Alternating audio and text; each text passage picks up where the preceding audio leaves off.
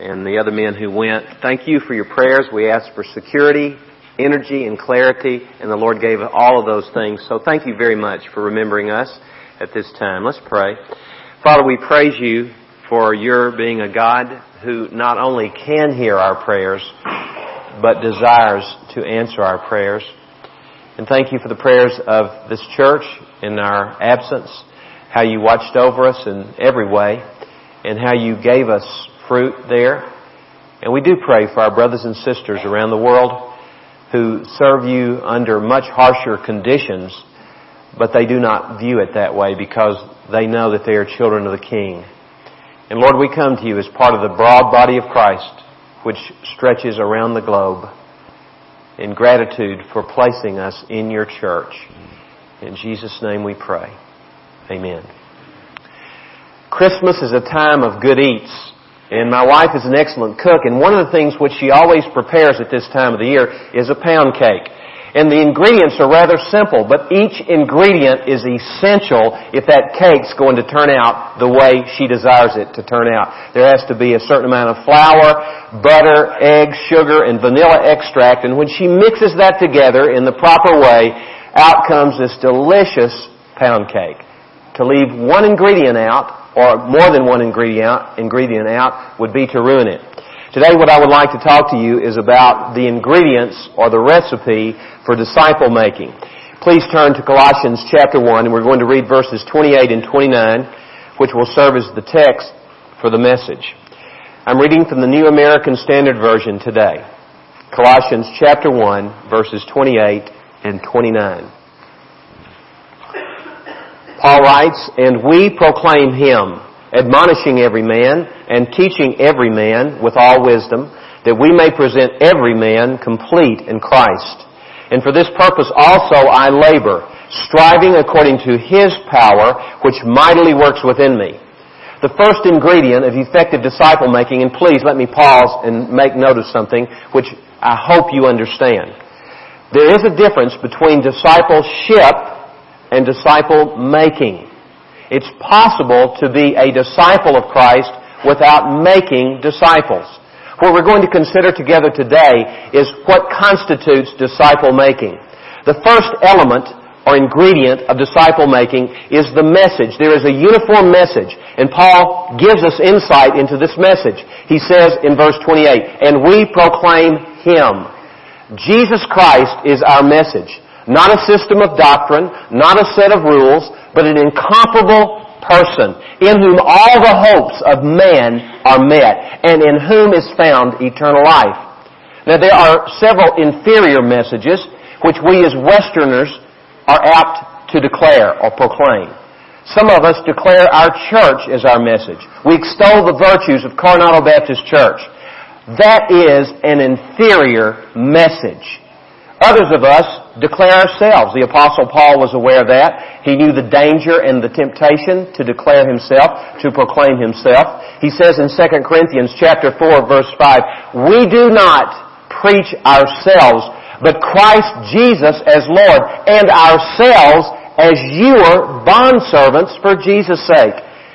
There is that temptation for us as we go about the matter of making disciples to declare ourselves, to start talking about what we have done. But the matter is clear. We are declare, to declare, proclaim Jesus Christ. To declare ourselves is an inferior message. There's another message that some of us declare, and you maybe think that Ricky and I border on this when we talk so much about Herb Hodges. But many times we declare and proclaim our mentor, the one who has discipled us. That would have appalled the apostle to think that someone would have declared him. In fact, when he writes to the church at Corinth, he says, some of you say you are of Paul, others say you are of Apostle, Apollos, others say you are of Cephas, some of you even say you're of Christ. And he says, what is Paul? I'm only one who planted the seed. What is Apollos? He's one who came behind me and watered the seed. God is the one who gave the increase. Therefore, God is everything. So our message is Jesus. In the next three Sundays, we're going to look at various aspects of this message, namely Jesus Christ. The first ingredient for our successful disciple making is that we have Jesus as our message. Here's the second ingredient. It's our method. And Paul gives us that method in verse 28 also. He says, And we proclaim him. The word which is translated proclaim is a word which was used outside the New Testament, contemporary to the New Testament, to describe a king giving a messenger an authoritative message to declare on his behalf throughout his kingdom. Now, apply that to us who know Jesus. Who is our king? He is the king, is he not? He is no ordinary king. He is the king of kings. He says in Matthew 28, all authority has been given to me, and he um, remarkably has delegated that authority to us who call ourselves disciples of Jesus Christ. We proclaim Him. We have a message to proclaim, and the steps of our proclamation are spelled out for us in verse 28. First of all, admonishing every man. The word translated admonishing, listen carefully, means to set another's mind in order by correcting him or her. Probably Paul had in mind what we would call evangelizing people. Coming to people and confronting them with the claims of Jesus Christ and the gospel of Jesus Christ. The gospel by its very name is good news. However, there is an element of bad news in the good news, isn't there? Because we have to come face to face with our own sin and we have to confront people in their sin, their need for the Lord. And that calls people to change their minds. And interestingly, the word repent literally means to change the mind, which will result in a change of behavior. So as we're about this matter of making disciples, we need to be aware that there are people that God brings into our lives that He wants us to share Jesus Christ with, to admonish those people. Now let me stop and clear something up. You really can't make disciples unless you're willing to introduce people to Jesus Christ. There are lots of people in the church who know the Lord who've never been properly discipled. But there are so many others who need to know Christ, who Christ will bring into your sphere of influence and awareness so that you can introduce those people to the Lord.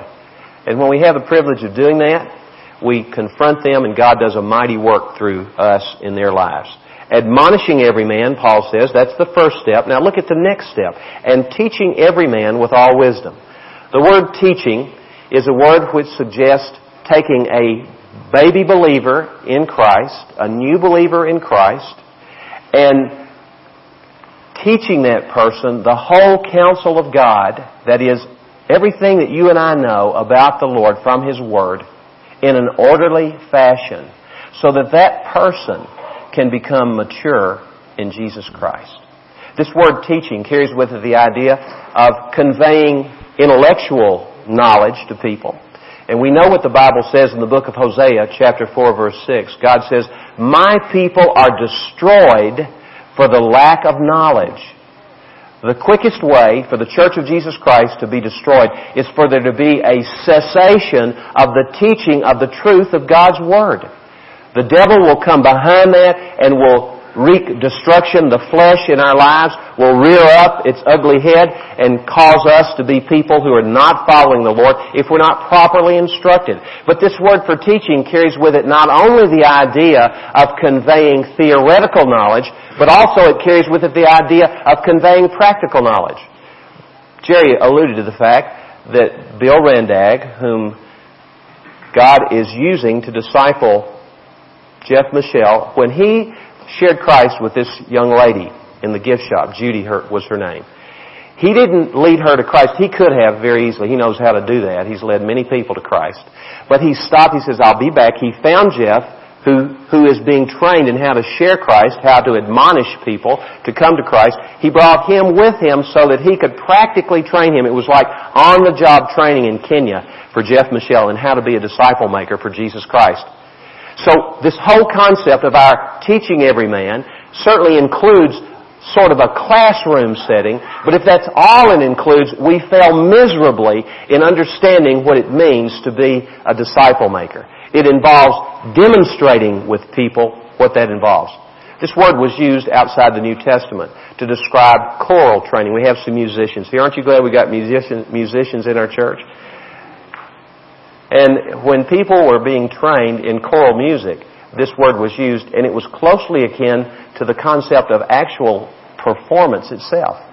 So we teach with a view toward those people whom we disciple that they would be people who become practical appliers of the things which we're teaching them. So we proclaim Him, admonishing every man and teaching every man. Now look what Paul says next, with all wisdom. There are lots of things that I could say about that. I know that you're aware of the fact that knowledge is not wisdom. Now you have to have knowledge of who God is. You have to know what the truth is from God's Word in order to be a person who is wise in the way in which you do whatever you do, especially in this process of disciple making. But if knowledge is all you have, you're in trouble. As are those whom you're trying to disciple. Because we know from 1 Corinthians chapter 8 that knowledge puffs up. Knowledge makes us proud. If we do nothing with the knowledge which God has given to us, it's a recipe for disaster in our lives because the Bible says God opposes the proud. And as we're puffed up with the knowledge which we acquire, then God will be sure to smash that pride in our lives. It's not very pleasant to have your pride smashed, by the way. Take it from one who knows. In my own life, I've had this struggle. But what I do know is that God wants us to take the knowledge and apply it. So when we're teaching people and admonishing people, what we are sure to want to do is to teach them how to apply it in their lives. Now here's another aspect of this with all wisdom. When you think about the Apostle Paul, did he have more than one personal disciple? Think about that just a moment. Think of some names when you think of Paul in association with him as his disciples. Now, who comes to your mind immediately? Timothy, of course. But there were others. There was Epaphroditus. There was Titus, Silas, and the list goes on and on. But Timothy was his primary disciple, evidently. Paul says in 1 Corinthians 11.1, I'm sure he said this to Timothy many times, imitate me as I imitate Christ. He says to the Philippians, whatever you've learned or received or heard from me or seen in me, put it into practice.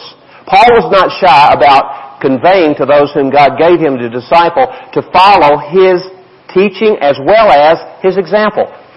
But when you know what the Scripture teaches about the Apostle Paul, and at the same time when you know what the Bible teaches about Timothy, were they alike temperamentally? Were their personalities alike? No, they weren't.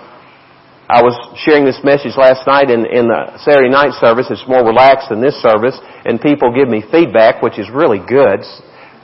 Sometimes it's not too encouraging, but most of the time it is. And I was asking, when you think of the Apostle Paul, what do you think about? And the guy on the front row said, a Banty Rooster. He was a fighter. Really, his temperament was never to back down. But when we read about Timothy, was Timothy that kind of person? He was not. Timothy was different. Timothy was shy and retiring, but this is what Paul says about Timothy in Philippians 2.20. I have no one else like him who takes a genuine interest in your welfare. Now, why was Timothy like that? It's because he was imitating those qualities in Paul which were Christ-like. Did Paul take a genuine interest in other people? Absolutely. But the way in which Paul did it and the way in which Timothy did it were somewhat different because of the differences in their personalities. And why I'm sharing this is when you and I are admonishing every man and teaching every man, and if you're sincere about this matter, what God will do, He'll give you more than one person in your life throughout the course of your life to make a disciple for Christ of. And when that happens, what you're going to discover is you have all different kinds of people temperamentally that God brings into your life. And we're not about the business of making clones of ourselves when we make disciples. For whom are we making disciples? Jesus Christ. How do we want those people to turn out? To look like us? We want them to turn out to look like Christ as God does not violate the basic temperament which He gave to them. So as we admonish every man and teach every man with all wisdom, we have to not only know the Scripture, we have to know the people whom we disciple. Now think about it, parents. If you have more than one child, they're different, aren't they? I've had people tell me that they have children they can just look at when the children have misbehaved and maybe not even have to utter a word, just give a stern look and the child just begins to weep. Either the child is highly sensitive or very savvy. I'm not sure which is the case. But that works, doesn't it? And then there are other children that are so stubborn and hard-headed you can beat the daylights out of them and they don't even shed a tear. They just say, give me more, give me more. Every child is different in the human family in terms of what motivates the child in terms of discipline. The same can be said for those whom God gives us to disciple. Everyone's a little different. Some are motivated one way, others are motivated another way. So when we admonish every man and teach every man, we're to do it with all wisdom, studying the people whom the Lord has brought into our lives for that purpose. So, we've had two ingredients so far. Our message is, who is our message? Jesus, right? That's all we need to know. We need to know Jesus. We need to know things about Jesus so we can communicate Him. As we admonish every man, teach every man, our method is seen in those two aspects with all wisdom. Now let's move on to the mission. In the latter part of verse 28, Paul says that we may present every man complete in Christ. Have you noticed if we, as we've looked at verse 28, that there is a, phrase, a two-word phrase, which is repeated three times in the short span of this one verse? What is that phrase? Every man. Every man. Every man. What Paul was trying to counteract was a heresy, a false teaching in the church of Colossae, which was known as Gnosticism. Without going into much detail at all about Gnosticism, what the Gnostics did, they said that actually there was a church within the church. A group of spiritual guerrillas, as it were a group of spiritual elites, people who had more knowledge than others had, and there were always going to be people who would be on the outside of that inner circle of truth looking in. What Paul is saying is not so. Now please, sometimes some of you may think that there is favoritism played by Ricky or me or Dan regarding the people whom we're discipling. We've been given the responsibility to pastor the whole church. But God gives us some people who are hungry and eager and want to be taken further. And our hope and our prayer and our dream in this church is that everybody in this church would want to learn how to be a disciple maker. This is not an elitist movement. This is the will of God. Please listen. For everyone who claims to be a follower of Jesus Christ. Every person, every man, every woman is to be a person who is geared to make disciples of Jesus Christ. How will we know when those whom we're discipling are complete in Christ? The word translated complete really means mature in Christ. Well, Jesus gives us some tests which we can apply. The first test he gives us in the book of John is found in John 8, verse 31. He says, If you continue in my word, then you are truly my disciples. What's he saying? What he's simply saying is, if you're obedient to me, you're my disciple. So when I'm trying to make a disciple for Christ of another human being, what I'm seeking to do is I'm trying to get that person to the point where she or he is obeying the Lord. Here's a second test that we might apply. It's an evidence of a disciple of Jesus. In John 13, 34 and 35, Jesus says, A new commandment I give to you, that you love one another, even as I have loved you, that you also love one another. By this, all men will know that you are my disciples, if you love one another. So here's another test. It's the test of whether those people whom you are discipling or I'm discipling are displaying love to other people. No ordinary love. It's the love like Christ demonstrated. In John 13 verse 1, John writes that Jesus loved his disciples, now get this, listen, to the end. To what was the gospel writer referring? To the end of his life. What happened when Jesus was arrested? Did the disciples stick with Jesus how, as they had said they would? They all abandoned him. The Bible says Peter followed him, but at a distance. It's always dangerous by the way, to want to have a distant discipleship. It won't work. You have to follow Jesus up close and personal to be a true disciple of His. But Jesus loved them to the end. Jesus loves us that way. Can you imagine when Jesus' eyes met Peter's eyes after the cock had crowed that morning? And Peter had already denied Jesus three times in the courtyard of Caiaphas as Peter was warming his hands at that charcoal fire symbolic of the world. And Jesus' eyes met him. Do you think Jesus had a glaring look at Paul, uh, Peter when he saw him? What melted the heart of Peter? When Jesus looked at him, he looked at him through the eyes of love. And it broke Peter's heart. Jesus loved Peter to the end. He loves you and me that very same way. I read a story recently about a drunk who slept on the park benches in Paris. There was an artist who would go there on Sundays and he would try to get people to let him paint their portrait for a fee. No one was interested that day, and he kept passing by this bench where this drunk was passed out. So finally, as the drunk began to come out of his stupor, the artist noticed it and said to him, Sir, may I paint your picture? He said, I have no money. He said, That's okay. I would like to paint your portrait. He said, Fine. The man did the portrait. When he was finished, he called the man to him. He said, Look.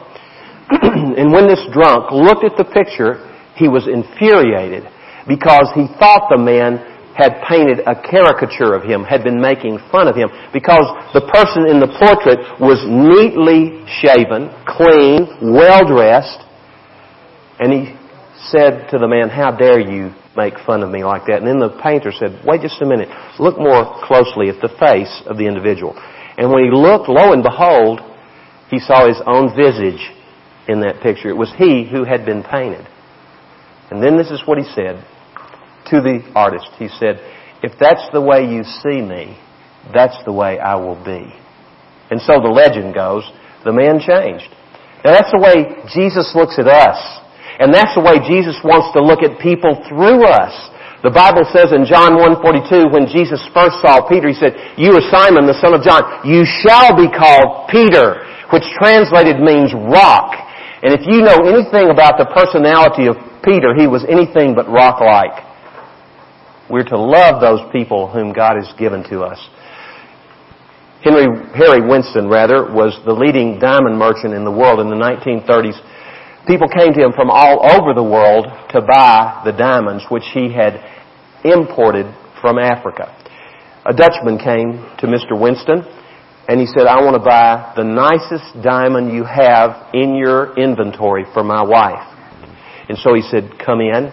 He called his best and most knowledgeable salesperson to come out and explain all the virtues of the diamond that he was hoping to sell. When the man finished explaining, Winston stayed in the room, by the way, when he had finished explaining this to the man, the diamond, the man said, you know, I don't think I want it. He stood up to walk out, and then all of a sudden, Mr. Winston said, Sir, would you wait one more minute? As he did, he scooped the diamond up and he held it up to the light and he began to declare the virtues from another perspective.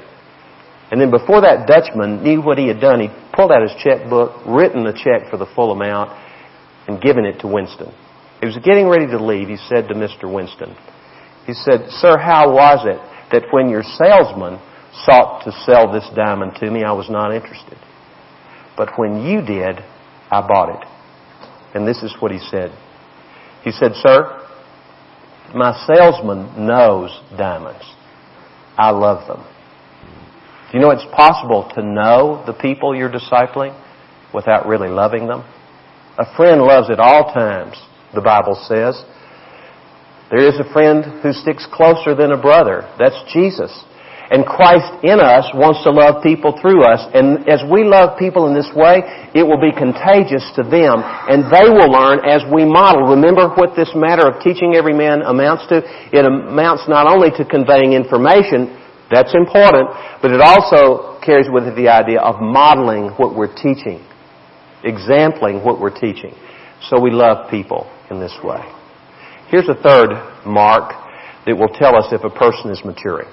Jesus says in John 15 verse 8, By this is my Father glorified, that you bear much fruit and so prove to be my disciples. Fruit bearing. The fruit bearing that Jesus is referring to certainly includes the fruit of the Spirit, love, joy, peace, patience, kindness, goodness, faithfulness, gentleness, and self-control. But it's much more than just that. Because later in that passage, in John 15, 16, Jesus says, You did not choose me, but I chose you and appointed you that you should go and bear fruit, fruit which remains. So the Lord is calling us as we go in the normal course of our lives to ask the Lord, bring people into my life, Lord. People whom you have prearranged for me to meet. People who are unsuspecting, but people who come into my sphere of awareness and influence, whom I can touch with the love of God. You know what God will do if you pray that kind of prayer? Get ready. He'll do it. We saw it on the trip. Jerry mentioned it in his testimony. We were on our plane ride from Dallas to El Paso, and Bobby Jones, one of the young men who went with us, he's the youngest in our group, he led a lady to Christ on the plane from Dallas to El Paso. He introduced her to Jesus Christ. Liliana was her name. And she was so grateful. At the end, she stayed outside as we exited the plane and she talked about how the Lord knew that I needed to meet Bobby Jones today. Really, the Lord knew she needed to meet Jesus Christ through Bobby Jones that day. So wherever you go, if you're aware, if you're conscious, if you're interested, if you're hoping that God will give you someone, the Lord will give you someone. Don't you see that the Lord is much more interested in reaching people for Christ than you and I ever will be in this life? Jesus, His Son, died for them. He paid the ultimate price, the Father and the Son did, in order that we might be useful to the Lord. So, understand that the mission we have is that we may present every man complete in Christ. Before I go to the final ingredient, I want to pay attention to one more word. It's the word present. It's a word which means, outside the New Testament, to put something or someone at another's disposal for that person's use. As I thought about that in relationship to my being a disciple maker or your being a disciple maker, the picture became very clear. I am to present to Jesus those people whom He brings to me to disciple as a gift to Him, as it were. In 1 Thessalonians chapter 2, verse 19, the Bible talks about when Jesus comes back, Paul says, what will be our joy? What will be our glory? What will be our crown? You will be our joy and our glory and our crown. We're at the Christmas season and you probably have a significant other in your life. And as you're thinking about what to get him or what to get her or what to get them, maybe it's all the members of your family.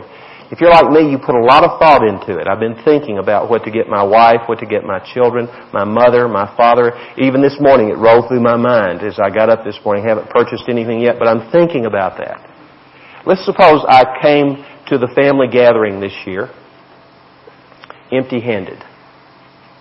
How would I feel if I was unable to give a gift to my wife or to my son or my daughter or my mother or my father? How would I feel? and everybody else had a gift, how would you feel if you were in that situation? I know how I'd feel, and I think I know how you would too. You'd feel embarrassed, wouldn't you? You'd be ashamed.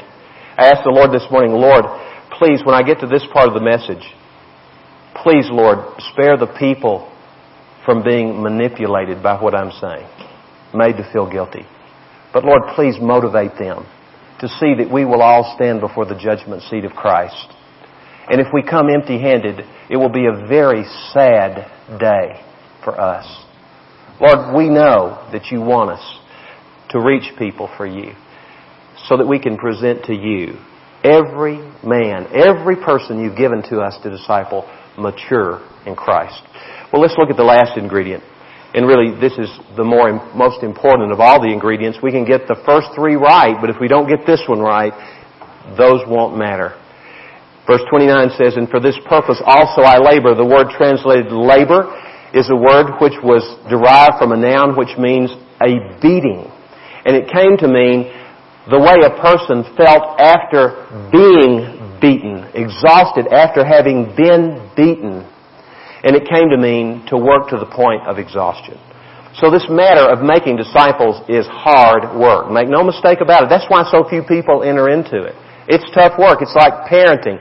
Parenting is hard, isn't it? If you do the job right, it's a tough job. It's a very rewarding job.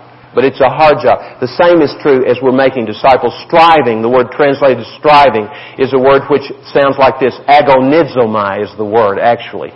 It's the word from which we get our word agony or agonize. It's an agonizing kind of work. This is, was, was a word of the athletic arena. According to, here, here we come to the means of disciple making. His power, which mightily works within me.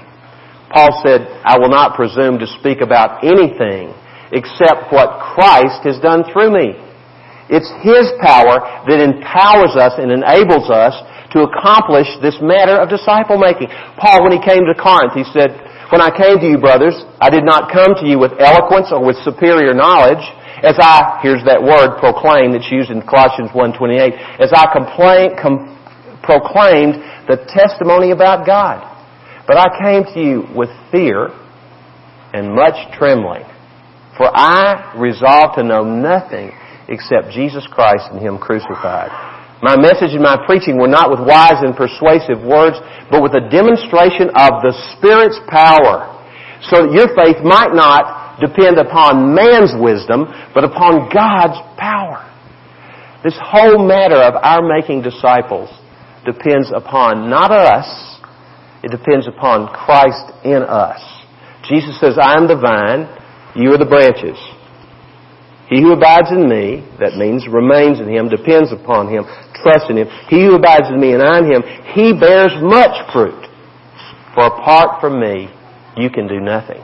Look, you can't do anything as a Christian, much less make disciples, unless you're trusting Christ for His power to, and, and I'm not talking about fireworks here. I'm talking about His life flowing through your life, which will enable you to be a tool in His hand to change people forever so that we may present them complete in Christ when we stand before the Lord someday. What a wonderful experience that's going to be for us as we trust the Lord.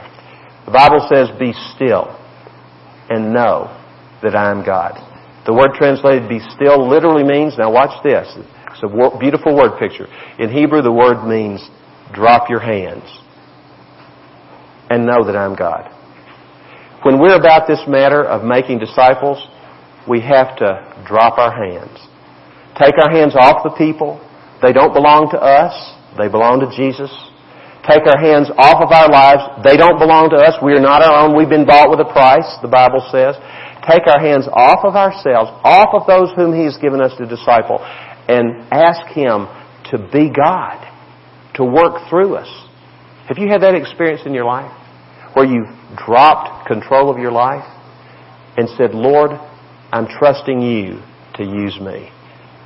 If you haven't, you haven't made a disciple. Not the right kind anyway. But as we drop our hands and trust the Lord, have Jesus as our message, have the proclaiming of Christ admonishing and teaching every man as our method. Have our mission, our goal to present every person that the Lord gives us mature in Christ. And we trust Christ to give us the power. He will use us to make disciples. Let's pray. Father, we thank you for your Son and for your Holy Spirit. Thank you for teaching us from your Word. Help us, Lord, to be willing to be used by you. Now, as we're finishing today, let me just ask you, were you in some way touched in your mind, in your heart, to want to be a person who makes disciples for Christ? May I give you a simple, step-by-step way to get in on that process? Very simple. Number one, make yourself available to the Lord to be a disciple maker. Just say, Lord, I don't know how to do it, but I'm going to make myself available for that purpose. Number two, and this is the flip side, ask the Lord to bring a person into your life whom He has already prepared for you to make a disciple of for Christ. Think of a person. Maybe you can't think of anyone, but you probably have some close friends who don't know the Lord or who are new in the Lord who need someone to help them to grow in the Lord. And then the third thing is be willing to say, Lord, I'll do whatever you want me to do. I'll sacrifice whatever it takes, my time, my talent, my money, so that I can present somebody to you on the day that you come to receive me. Father, help us to apply these things in our lives. In Jesus' name we pray. Amen.